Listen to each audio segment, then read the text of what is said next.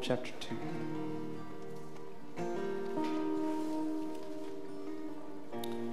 And the Lord appointed a great fish to swallow up Jonah. And Jonah was in the belly of the fish three days and three nights. Then Jonah prayed to the Lord his God from the belly of the fish, saying, I called out to the Lord out of my distress, and he answered me. Out of the belly of Sheol I cried, and you heard my voice. For you cast me into the deep, into the heart of the seas, and the floods surrounded me. All your waves and your billows passed over me. Then I said, I am driven away from your sight. Yet I shall look again upon your holy temple. The waters closed in over me to take my life. The deep surrounded me. Weeds were wrapped around about my head at the roots of the mountains. I went down to the land whose bars closed upon me forever. Yet you brought me up, my life from the pit. O Lord my God. When my life was fainting away, I remembered the Lord, and my prayer came to you into your holy temple. Those who pay regard to vain idols forsake their hope of steadfast love. But I, with the voice of thanksgiving, will sacrifice to you. What I have vowed, I will pay. Salvation belongs to the Lord. And the Lord spoke to the fish, and it vomited Jonah out upon the dry land.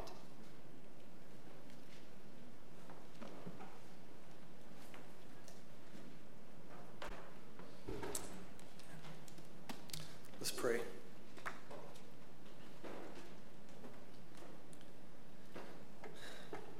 Father, you are such a, a, great God, and you're worthy of all our praise. Just as we lift our voices in song together today to praise you, we now want to praise you with the reading of your precious word and with the preaching that relies on the power of your word. Lord, in hearing with hearts that discern the evils of the world, but are like clay in your hands to be molded today to look more like Christ. As we work today through this story of surrender, would you help us all to be actively surrendering all of our being to you today? Lord, we need you. We need to be transformed by your word I pray that that would not just be in thought, not just be in aspiration, but that will be with all of our life. There will be nothing today that would be not submitted to you. Because that is for our good and your glory. We would praise you for that. In Jesus' name, amen. Be seated. We've been walking through Jonah for the past three weeks. This is the fourth week, and we're moving uh, from the end of chapter 1, that last verse, which really should be in chapter 2, uh, through chapter 2 today. And So, if you randomly ask someone who had just a, a basic knowledge of the Bible and about the story of Jonah. Just to recount, just to paraphrase that story, you probably get something like uh, you get things like the the command from God for Jonah to go to Nineveh, and Jonah running down to the ship to go down to Tarshish and getting on the ship and going down into the ship, and then the storm, and then the reluct- the working out of that, the reluctant throwing Jonah overboard. And then the fish swallows Jonah, and then three days later, the fish spits Jonah out. But what we have in this chapter today is, is an interruption in that process. Um, it's, it's, it's the, those first nine verses of chapter 2, this interruption, it's a, a time out of sorts. It's, it's a, a redirection of Jonah's life. And that time out in his life is critical, it, it's essential to what God is doing here today. And so, just a moment of self reflection here at the beginning today. Have you ever had one of these timeouts that God has inserted into your life? Something that you did not see coming that, that totally disrupt you when, when everything was going wrong. And if I did have to put this passage into a sentence today, I'd say something like this that God's relentless and passionate pursuit of his children will often painfully interrupt our disobedience and cause us to turn to Him. He's our sure and only hope. So, what does this kind of unfolding pursuit uh, tell us about God? I think, I think in this, this chapter, chapter 2, uh, and verse 17 of chapter 1, we can see three things today. One is, is God's provision, His providence at work and providing in different ways, and really just how particular His provision is. When we think about God's providence, sometimes we think big and broad. We think God is, we say things like this God is working all things out for his, for his glory and for our good. You probably heard that today. I say that a lot. A lot of other pastors do.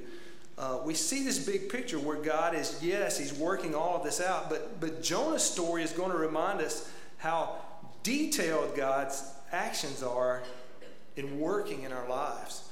Uh, so the fish, this is what a lot of people want to talk about, is just this fish when it comes to this story. And it is something to talk about, but it's not the main point, certainly of this, this text today or of the book of Jonah. The fish was an answer to Jonah's prayer as he was sinking.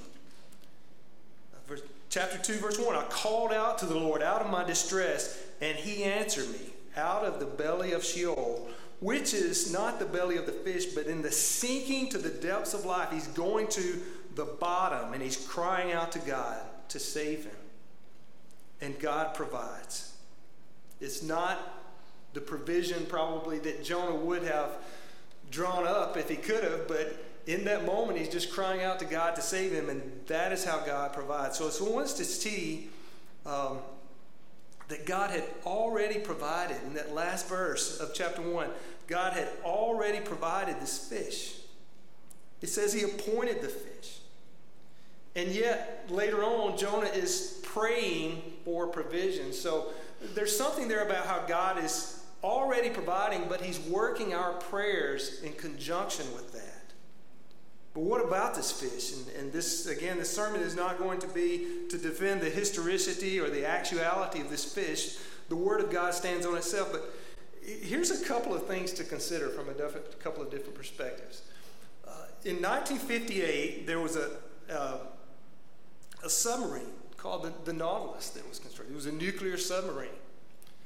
And on August the 1st, that submarine left Anchorage, Alaska, and went underneath the, uh, the Arctic ice cap that was up to 50 feet thick at points. And so this submarine was underwater under an ice cap for uh, the better part of five days. So just think about that moment.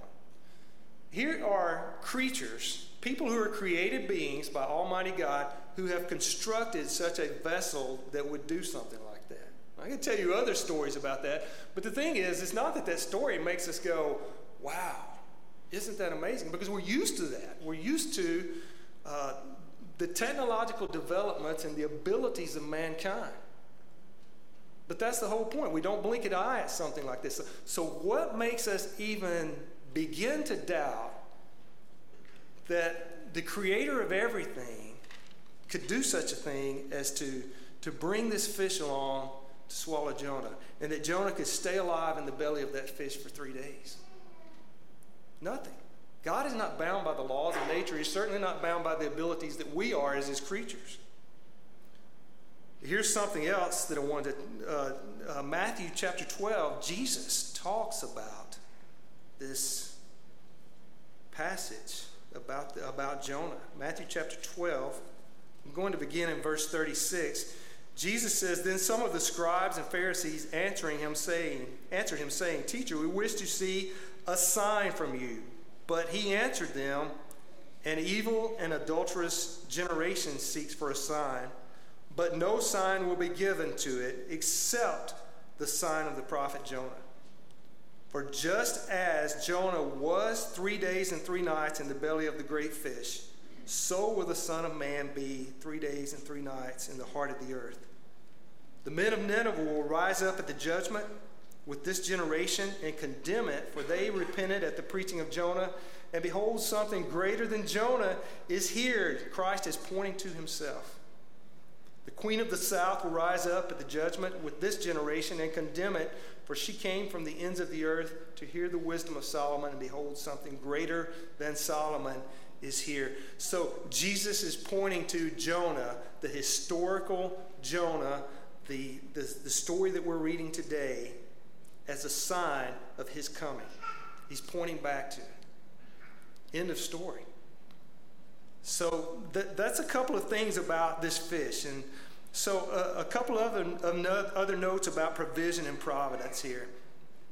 You see this all throughout this text. Verse 3, uh, Jonah, in the, in the latter part of verse 3, he, he's talking to God about his torment, and he says, All your waves, your billows passed over me.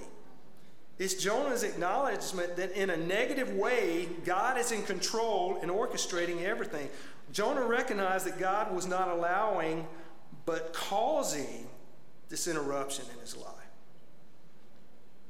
Then in verse 10, the last verse, and we'll come back to this a little bit later in our conclusion, but the Lord spoke to the fish and it vomited Jonah out upon the dry land. His providence in the timing of everything that happens, down to the smallest detail at the end of this interruption. So God's provision is something that we see in this story. A second thing is, is this astounding patience in the story of Jonah that we see. In the Hebrew language, in poetry, instead of rhyming, things are, are paralleled in thoughts. Look particularly in verse 1 and 2.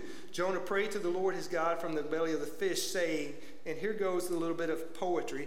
Uh, I, would, I would be just like Matthew said, I, I'm not, poetry is not a genre that I'm, that I'm drawn to or that I, I have any expertise in. But we see some things here. It's beautiful.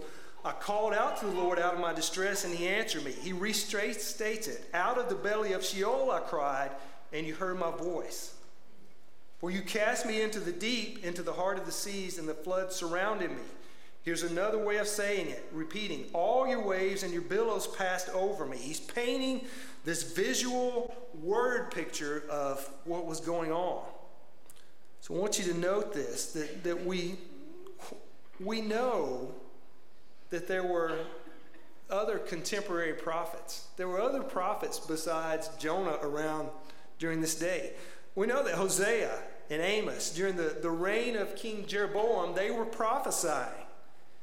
And so you might think that when Jonah, when, when God said, Arise and go to Nineveh, and Jonah arose and fled toward Tarshish, you might think God would say something like, Next man up. He gone. But no, he would have been just in doing that. And if we're honest, most of us, all of us, most certainly at times in our life would say, He would be just in doing that with us. Let him go. But he didn't do that. He doesn't give up on Jonah. He's not obligated in any way, but yet he persists in this patient pursuit of this man. And here's what's going to happen God is, is working out his purposes. Jonah, uh, God is peeling back these layers of sinfulness, exposing them in his life through this interruption. And he's going to use Jonah to show some patience imperfectly to the Ninevites. In Jonah 4, later on, Jonah quotes to God his words from Exodus chapters 34, verses 6 and 7, which say, The Lord, the Lord, a God merciful and gracious, slow to anger, abounding in steadfast love, steadfast love and faithfulness, keeping steadfast love for thousands, forgiving iniquity and transgression and sin, but who will by no means clear the guilty. That's you hear those words for, uh, forgiving iniquity, transgression, and sin. That word transgression, the CSB tra- uh, translates that word rebellion. It has the, the thought of pushing back, running away from God. And that's the perfect description of where Jonah is right here in this interruption. He's running, he's at the bottom part of running away from God. And so when God delivers from him from this through his patient love, later on, Jonah with the Ninevites is going to have no other option but to reflect back on this patient love that God has shown him in the middle of his rebellion. So Jonah ran because he said, they don't deserve it. And in the back of his mind, when we all have this tendency, Jonah was playing the gauge game. And what he was saying is, I know I'm not perfect, but I'm not as bad as them. And somehow, maybe I deserve it and they don't deserve it. Don't we do the same? Don't we do the same in our world, in our Twitter and Facebook and social media and news everywhere? Don't we see things and say, I'm not as bad as those people? I'm not as bad as ISIS. I'm not as bad as people who are addicted to drugs. I'm not as bad as molesters. And yet, we are as bad because all of our lives are tainted with sin, every part of them. So, I want you to listen to me today, and I want, I want to say this lovingly. You and I, we're, we're worse than we think we are. you are. I am. We're more sinful than we think, and we really see this brought home in chapter 4 later on. Because God is going to get to the depths of Jonah's sinfulness. He started peeling it back here, but it, there's more. And it's just another sign of his patience. But God is more loving, more merciful. He's more compassionate than we could ever imagine. And so that gives us hope, even in light of the fact that we're worse than we think we are. And it's when we understand this through our, our sinking to Sheol experiences that we, that we don't deserve God's salvation, that the, the barriers of our life begin to come down. That's why we have these interruptions. That's why we have this I'm running from God, but I'm pretending like I'm not running from God, and God interrupts my life. It's so that we can see we have barriers that we put up that keep us from showing His love to the world. And He's, he's tearing them down through His steadfast love for us, like He did Jonah. It's by the power of the gospel. The gospel saves, but the, all, the gospel also transforms us. And so, so, what about you today? I want to ask myself, what about me today? Do, do you feel like maybe you're sinking? Do you feel like you're sinking alone? See, Jonah, when he's calling out to the Lord out of his distress, it's not because he's captured in the belly of this whale, it's because he's sinking to what he sees as a, a certain death, the depths of the Everything is closing in around him to where he feels like it's bars. Have you been there? Maybe you're there today. But what I want to, to tell you is this is not a, a sign of God's condemnation. It's a sign of His love for you because He wants to interrupt you, to redirect some of the paths of your life, and to expose sin that may be exposed no other way. His patience is, is sufficient. So I talked to a man this week who said he moved to Tupelo several years ago. And what he told me was that he basically came here to die. He was at his he was at the bottom. He had hit rock bottom. And what he shared with me was until he got to that point where he felt like he was on at the bottom, God could not really work in his life. And at that moment he did.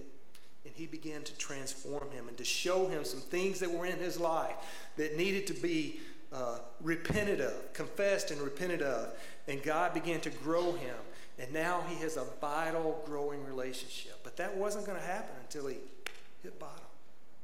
The worst thing that God could do for you is to let you go on about the way you want to go on sometimes. It's the worst thing he could do.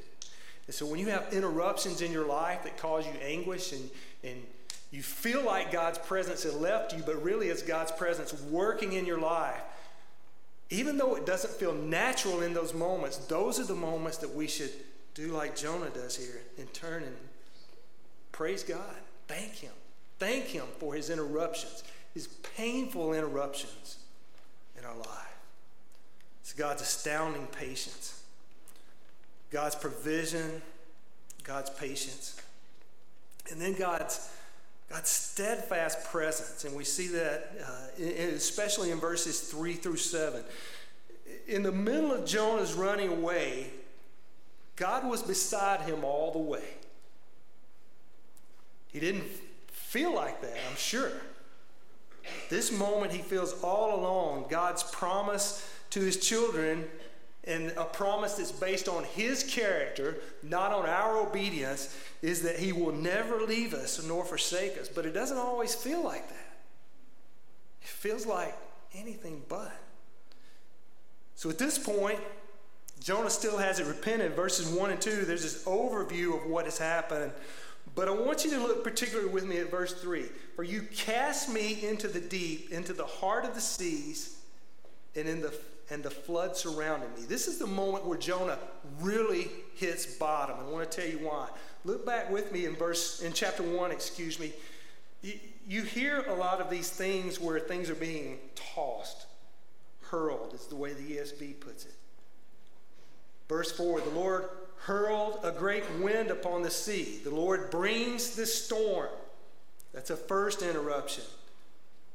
Uh, and then later on, verse 5, they hurled the cargo. The, the, the, the sailors, they're throwing the stuff overboard to try to, uh, to rectify the situation somehow. Look down verse 12. And he said to them, Pick me up and hurl me into the sea. So they're throwing Jonah into the water. And then the sea will quiet down for you.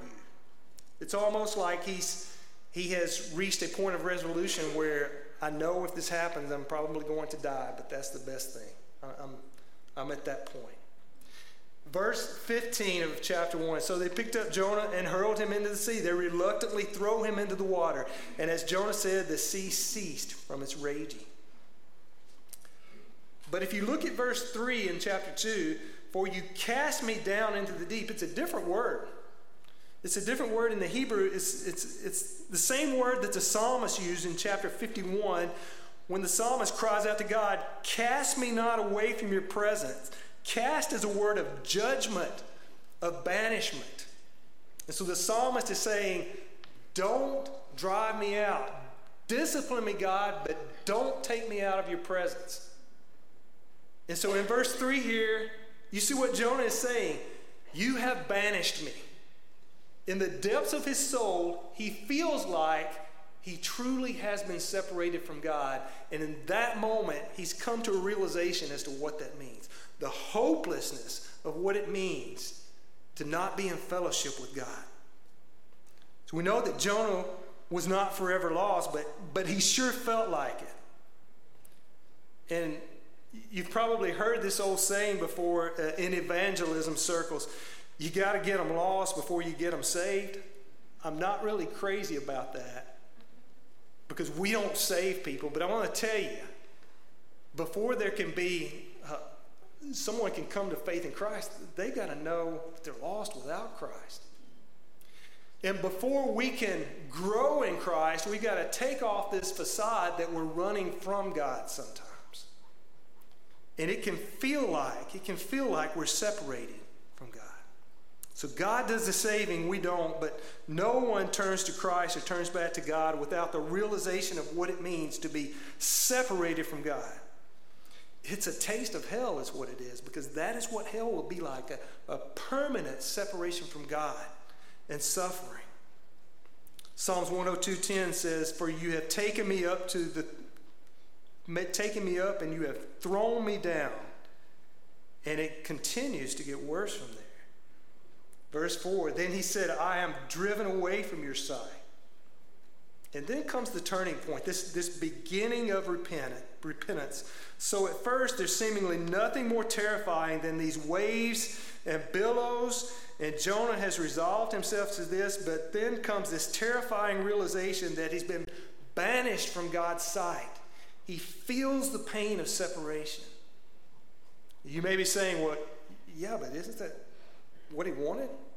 I mean, God told him, go to Nineveh, and he went the other way trying to get away from God. That's what he thought he wanted. Jonah didn't realize the impact of what it means to be banished from God. So sometimes we run from God. We have a tendency to run from God.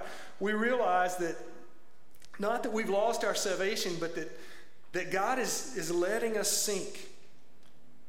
This is his tough love. It's this, the, the, the tough love side of God. And we want him just to make things better, but what he wants to do is to rid us from, from some sin in our life that's caused us to, to run from him and to transform us. So this is right in the middle of verse 4. There's this turning point. He says, I'm driven away from your sight, yet I shall again look upon your holy temple the temple. Jonah begins to turn back to God. And where does he go with his words? Where does he go? He goes to the temple. This is where I'm going to turn back to God. This is such a beautiful picture of the gospel because in the temple, this is what Jonah was pointing at. In the Holy of Holies was the Ark of the Covenant. The Ark of the Covenant contained the Ten Commandments, the, the statement of the righteousness and the holiness of God.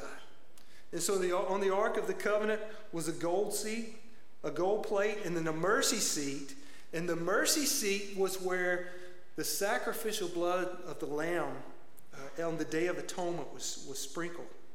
A sacrificial blood of a spotless lamb was placed as a sacrifice for the sons of man. So Jonah knew this.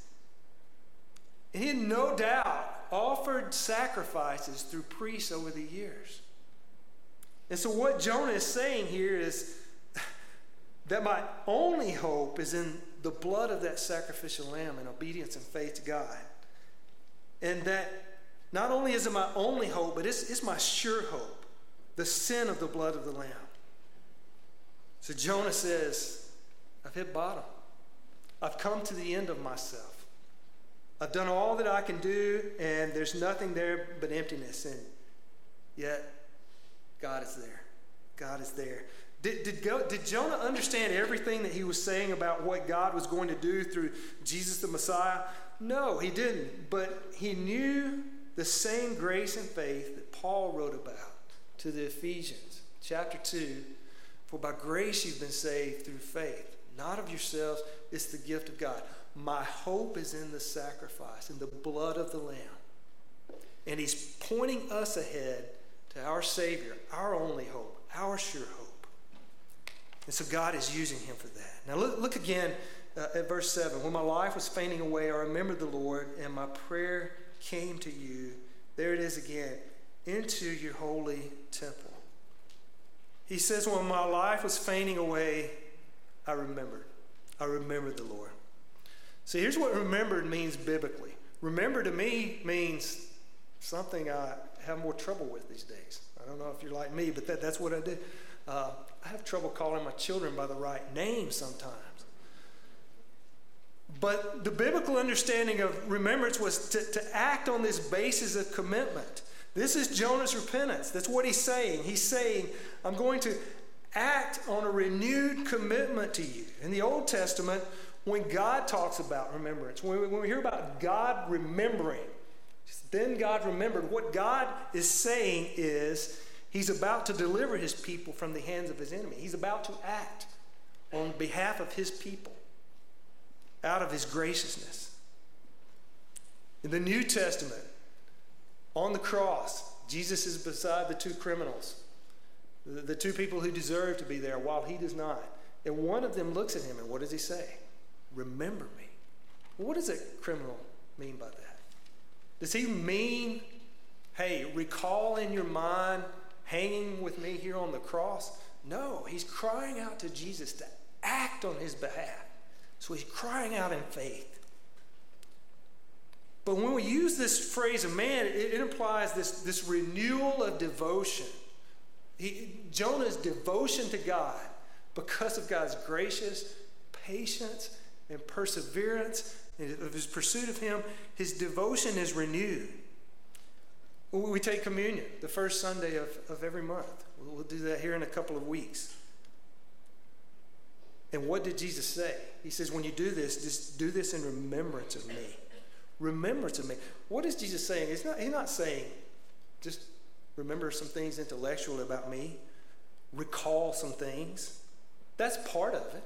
It's what we do, but it's, it's much more than that. He's saying, act on my behalf. It implies this renewal of devotion. Do this in remembrance of me. It's more than intellectual. Jesus, we're, uh, we're renewing our devotion to Him and we're demonstrating our love for Him. That's what He's commanded us to do. When Jonah says, I remember the Lord, he's renewing his devotion to God. More bluntly, you know what Jonah's saying? I surrender. He's giving all of himself to God in this moment anew. And I thank God that we can do that because you know what? We're going to see later on, this is not, and they lived happily ever after. Jonah, and just like you and I, are going to need that aspect of God's love that says His mercies are new every day. This is life with God, growing like Christ. A constant remembering, a constant renewing of our devotion through confession and repentance.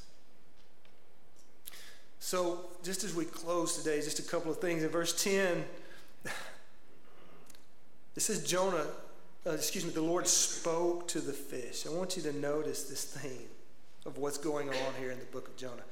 Everything is under God's command the storm, the wind, the fish. Chapter 4, we're going to see the plant is under God's command. The worm is under God's command. The hot wind from the desert, they're all under God's command, and they all obey God without question except for this prophet Jonah. All immediately obey him except for this man. Even all the prophets except Jonah are obeying God, and yet God does not give up on Jonah. He pursues him. And here's why a just God and a holy God can do that. Here's why he can do that. Flip a couple of pages to your right to Micah chapter 7. I want you to look in verse 19. Micah says, He will again have compassion on us. He will tread our iniquities underfoot. And then he turns to God and says, You will cast all our sins into the depths of the sea. There's that word, cast again. You will banish our sins into the depths of the sea. So here's why God can do that, have this persevering love, because when He looks at His children, He's looking through the lens of Jesus because our sins have been put on this Jesus, our sacrificial lamb on the cross. I think sometimes we grow indifferent to that magnificent truth.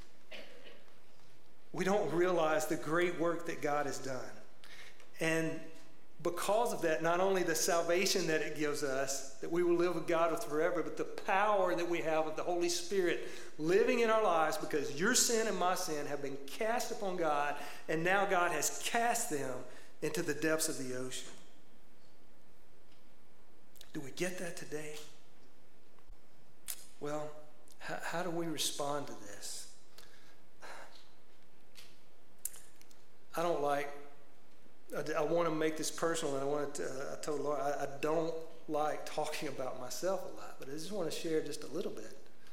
Um, about a decade or so ago, God was calling me. He was calling me. Uh, I was doing my thing in life. I had a plan. I was working it out, and God gave me a call, and I ran from that call. I'm just going to be very transparent with you this morning. But he pursued me patiently. So I identify with what Jonah is saying. And I wasn't cast into an ocean. I wasn't in the belly of a fish for three days, but I felt the bars closing in.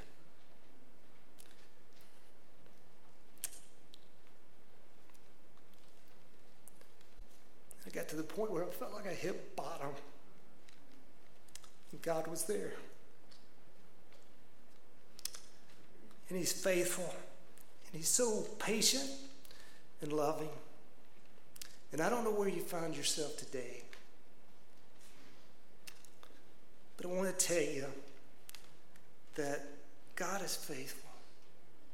And you may feel like your world is coming apart, but really what's happening is God is doing something glorious in your life.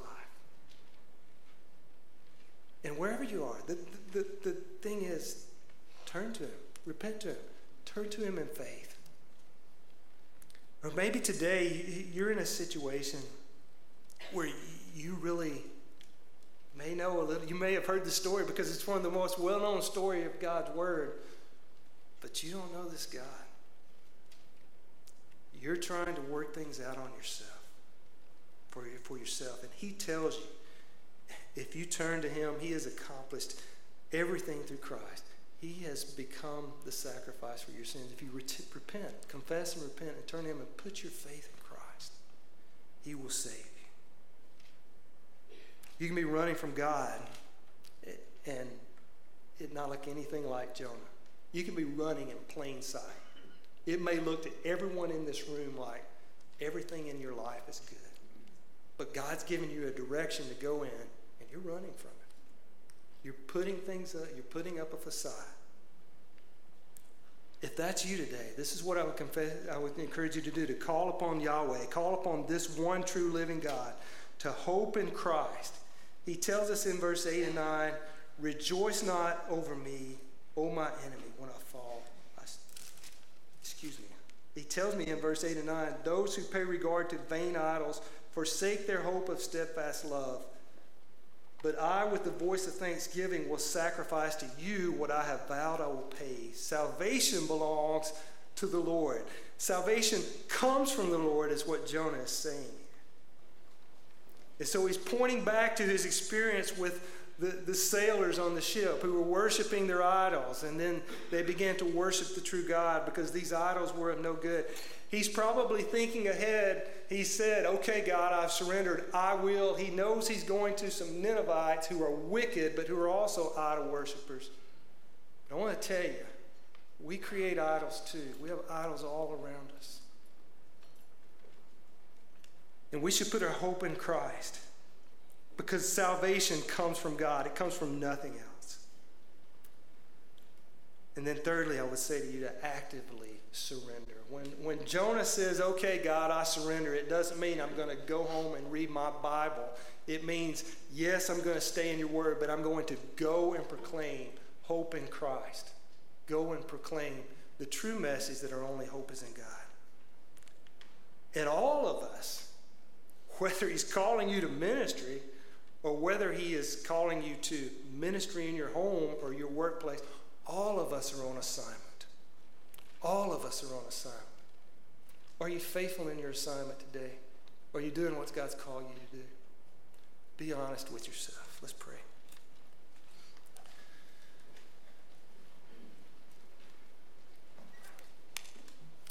Father, I thank you so much for uh, such a vivid, colorful story that, that gives us much to hang on to. But, but I pray, Lord, that we would never be caught up in the, the secondary details of the story of Jonah.